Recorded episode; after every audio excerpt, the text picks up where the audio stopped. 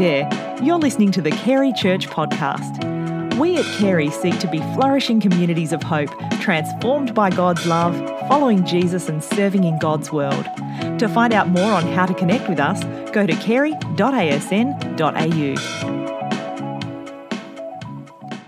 As we continue the series looking at parables, life in the kingdom, we turn this morning to Matthew chapter 21, starting from verse 28.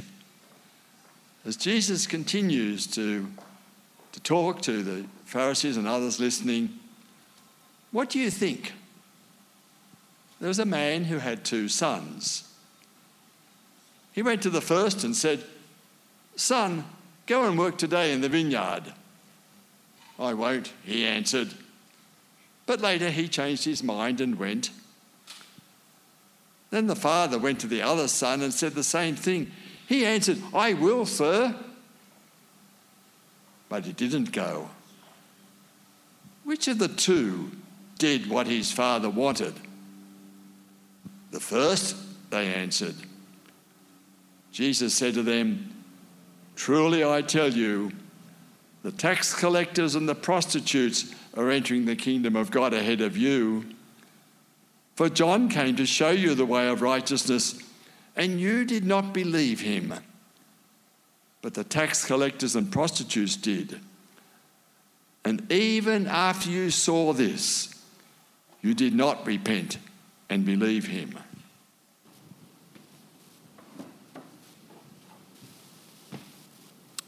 Where were you last night?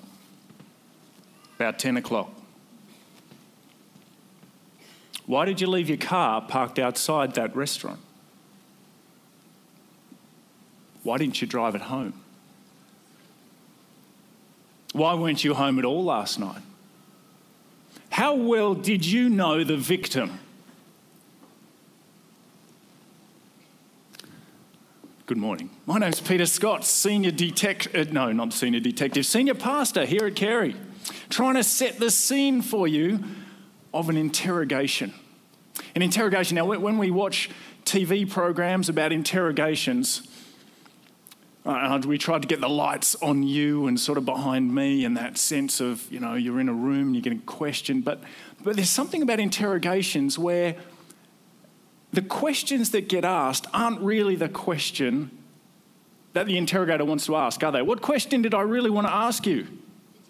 Did you do it? Exactly. But I don't ask you that question. Now, why don't I ask you that question? Thank Kendra, you're doing really well today. Yes, because you got it. She's. No, I won't go there. Yes, exactly, because you might say no. So the idea is when you're in an interrogation, you ask a bunch of questions sort of around what you really want to know. And I'm trying to trip you up. I'm trying to get information so that I can figure out, ah, gotcha. That's what I really wanted to know the answer to. And that's what's happening with Jesus as we come into this parable that we're focusing on today. So we're, in this place where Jesus has arrived in Jerusalem, and this group, a group led by the chief priest and, the elders of the people, they're interrogating Jesus. But they're not asking the question they really want to ask. They're asking these questions around the question they really want to ask. And so, just before our, our uh, where we're at today, let's read what they ask him. So I'm in, uh, we're in Matthew chapter 21. In verse 23, this is what they say. The chief priests and elders of the people, they came up to Jesus as he was teaching and said, Here's the question By what authority are you doing these things, and who gave you this authority?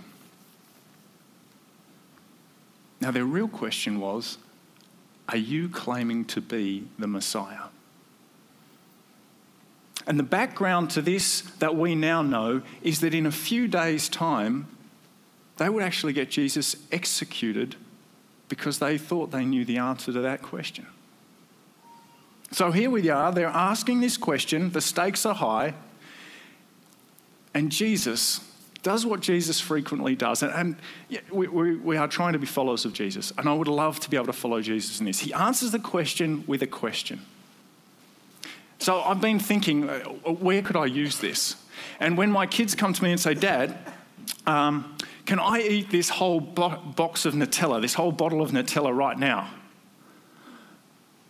How, how, how does this work for you? Let me ask you one question.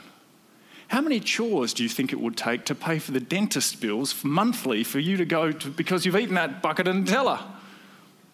No, you didn't like that. Okay, fair enough. I've got a long way to go to be like Jesus. Let's see how Jesus responds to the question with a question. So they've asked this question by what authority? And he says this I will also ask you one question. See, I had that bit kind of right. I will also ask you one question. If you answer me, I will tell you by what authority I'm doing these things. Here comes the question John's baptism, where did it come from? Was it from heaven or of human origin? Now, they, they discussed it amongst themselves and they said, hmm, if we say from heaven, he's going to ask, then why didn't you believe him? But if we say of human origin, we're afraid of the people because they hold John was a prophet. So they answered Jesus, We don't know. And Jesus said, Well, neither will I tell you by what authority I am doing these things. It's a beautiful wedge by Jesus. He's got these people who are saying, We are building our whole reputation on the fact that we follow God.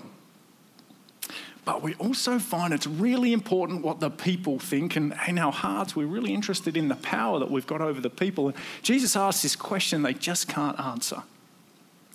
But he doesn't stop there. This is when, in the middle of the interrogation, where he's sort of got the interrogators back footed, he goes into this parable. So let's read it again now that we, we know where we're at. He says to them, What do you think? There was a man who had two sons. He went to the first and said, Son, go and work in the vineyard. I won't, he answered. But later he changed his mind and he went. The father went to the other son, presumably because the first son had said no, so off he goes to the other son and says the same thing. And this son says, I will. But he didn't go. And Jesus asked the question which of the two did what his father wanted? Well, the first they answered. And Jesus said to them, Truly I tell you, the tax collectors and prostitutes are entering the kingdom of God ahead of you. For John came to you to show you the way of righteousness, and you did not believe him. But the tax collectors and the prostitutes did. And even after you saw this, you didn't repent and believe him. So, what's Jesus saying? What's his, what's his point here? I, it's kind of a blunt message in some ways, isn't it? He was saying to the elders and, and the, the people who were grilling him, You've got to obey what God says. But you guys say you're doing that. And yet, even after you've heard these messages from John and me, you're just not. But, but there's another group of people who maybe they didn't initially do what God was asking, but they've understood and they've changed. Now, I have to say at this point that as I was preparing for this, it, it came to me that this, this is actually really exciting. So, Matthew 21, and if you read through to Matthew 23, it's a little bit like um, The West Wing or Suits. Anybody watched The West Wing in long distant past or Suits? These, these are shows on Netflix. Oh, not as many as I was hoping, but they're, they're like these exciting shows where they've got this banter going on. And there's this philosophy and there's fast paced conversation, and they're talking about big topics, and the stakes are enormously high. And it's like heaven and earth. And I thought, actually, this Matthew 21 through to 23, it's a little bit like that sort of TV show. You, have got the two sides. You've got Jesus on the one side, and you've got the chief of the priests and the elders of the people and the Pharisees on this side. And they're talking about these enormous topics. They're talking about tax and authority and life after death and moral principles. And they're calling each other names you brood of vipers, you whitewash tombs. And they're plotting murder in front of the live studio audience. And in this case, heaven and earth are actually really in the balance. It's fascinating. So I just want to encourage you Matthew 21 to 23, go and read it. But today, let's come back from that excitement. Let's come back to a few points we can draw out of this parable. What's the first point that, that I want us to focus on today? It's this our view of the Father's authority is crucial. Our view of the Father's authority is crucial. Many of you know we've just been on a, an amazing holiday. Uh, we went for the first time, our family for the first time, to India. And the reason we went there actually was to go and see where William Carey had been a missionary. More of that story another time. But while we were in India, we thought, well, there's a place in India that's kind of famous. Why don't we go and see the Taj Mahal? So there we are. We're not looking at it, obviously, looking away. But yes, we're at the Taj Mahal. Amazing, absolutely amazing.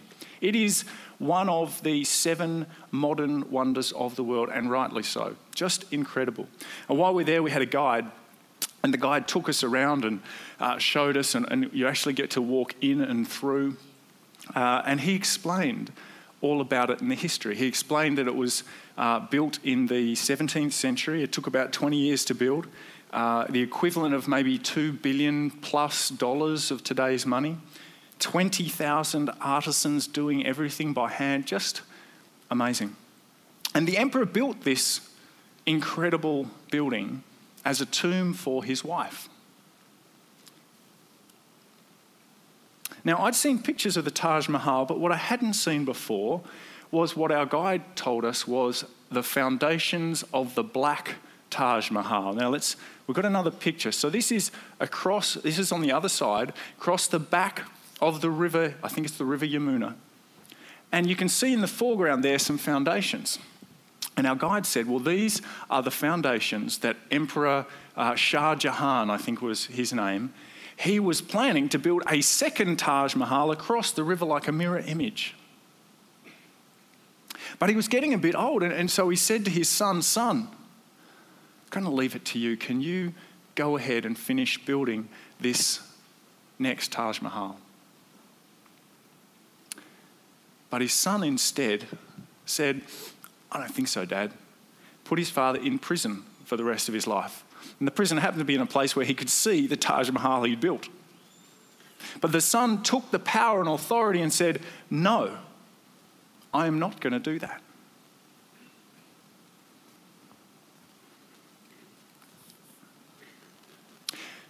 Before we judge the son, though, there's another piece of information that I found out about this.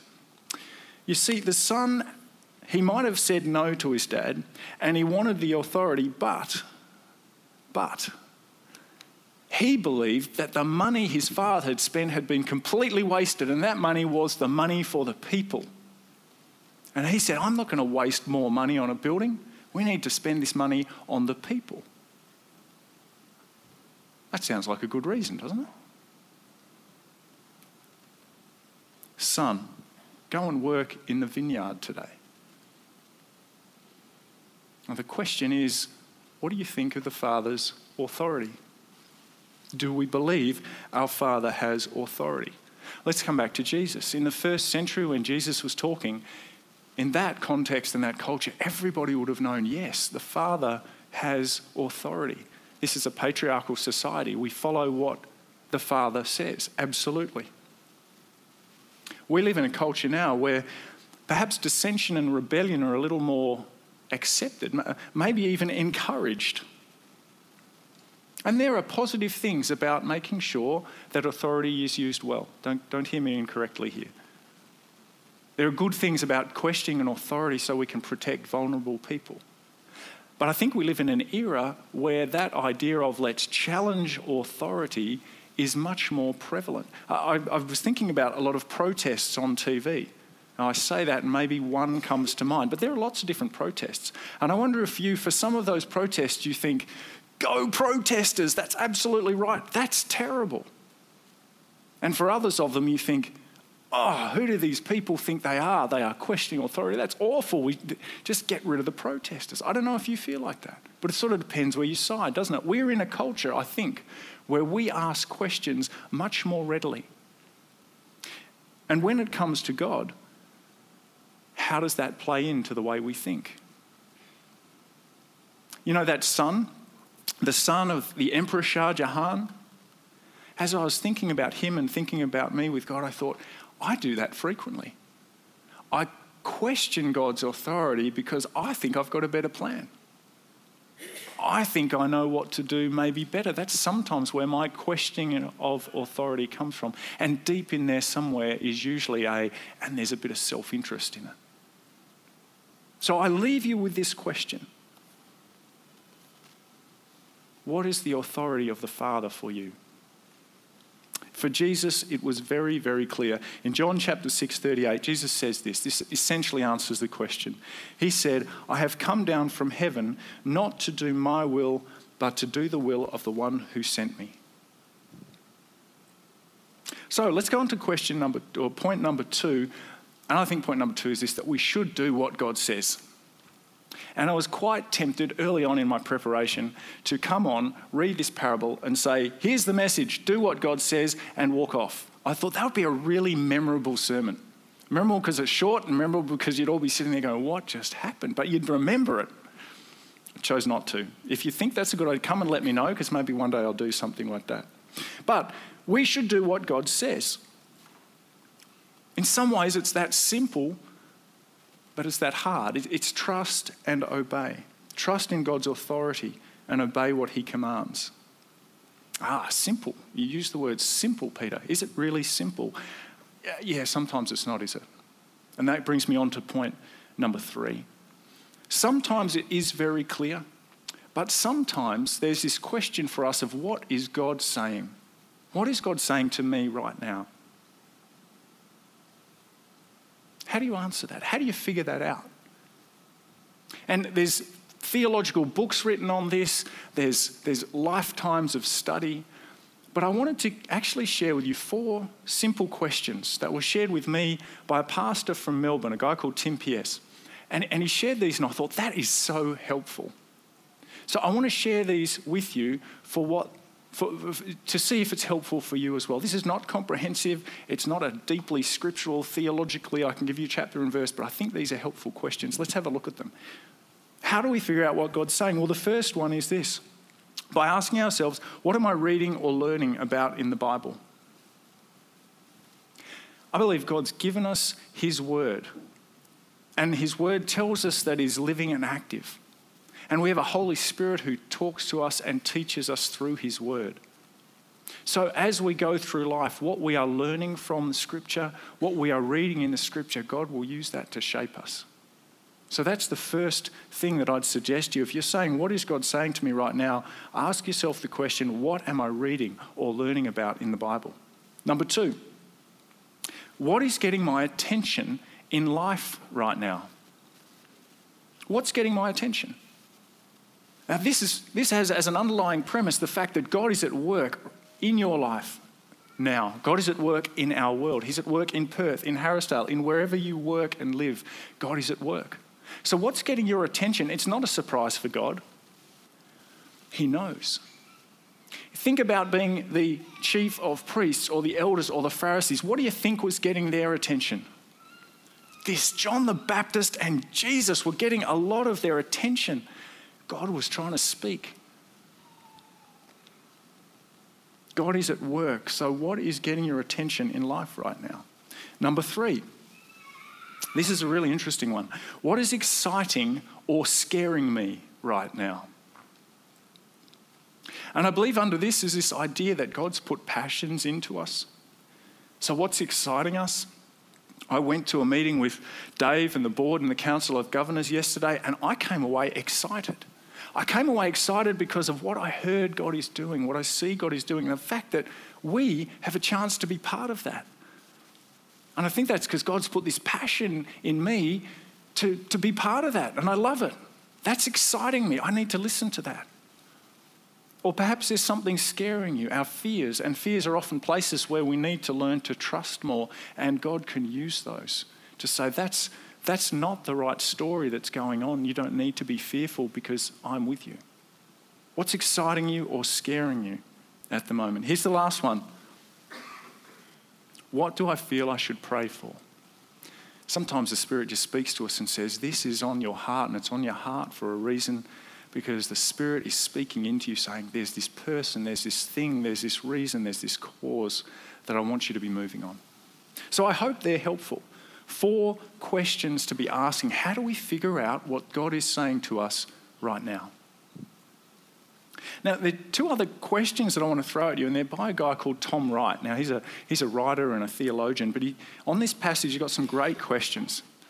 Here's the first one Are we allowing Jesus to confront us with where we are being like the second son? So the second son said, Yep, yep, but didn't go. And the question is, are we allowing God to confront us where we're doing that?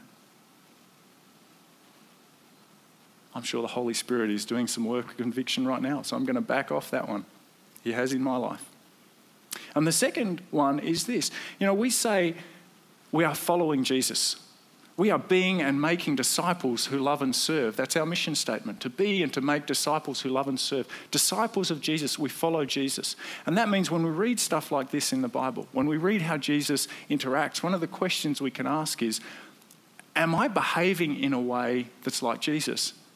Am I behaving in a way like Jesus that's making other people around me do what those people did to Jesus? So, what we see with Jesus is that he was walking along obeying the Father, and these people were saying, By what authority are you doing that?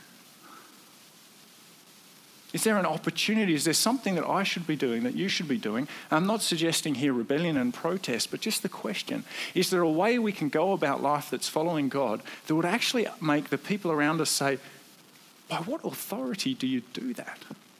And we can say, Well, I'm just following what I think God has told me to do.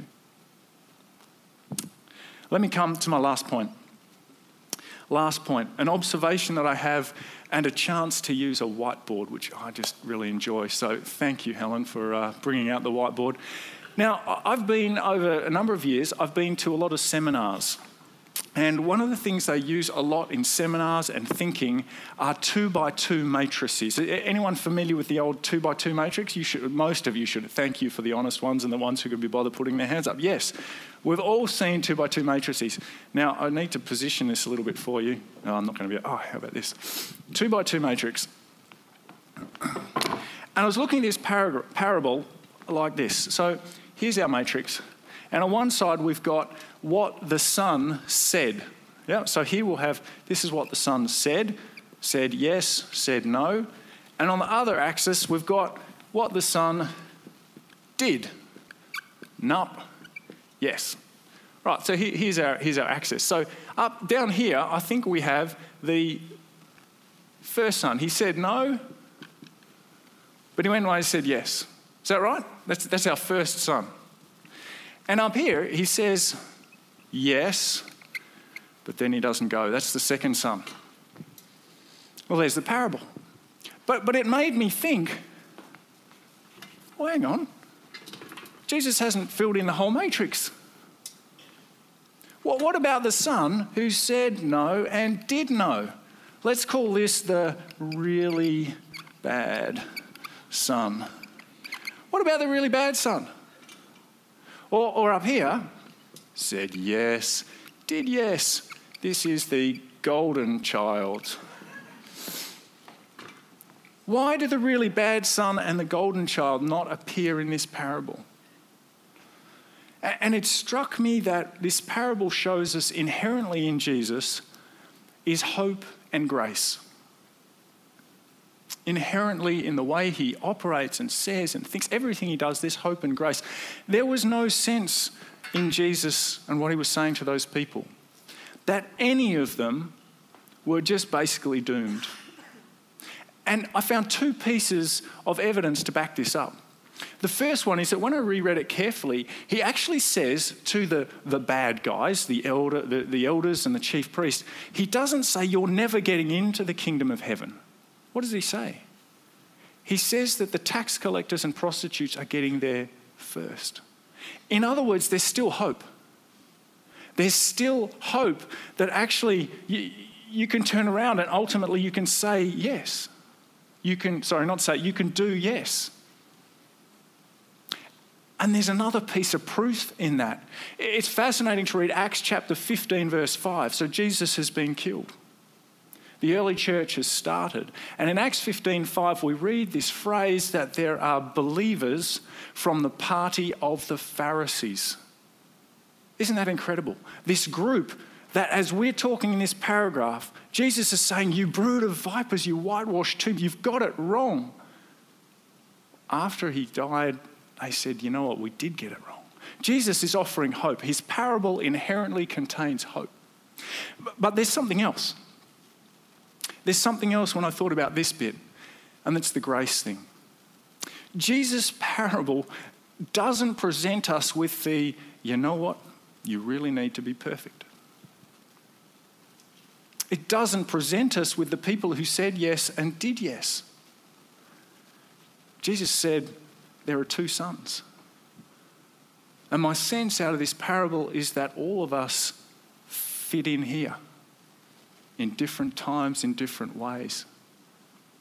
We've all fallen short, but Jesus says, But there's hope. Just turn around. Listen to what I'm saying. There is grace for you.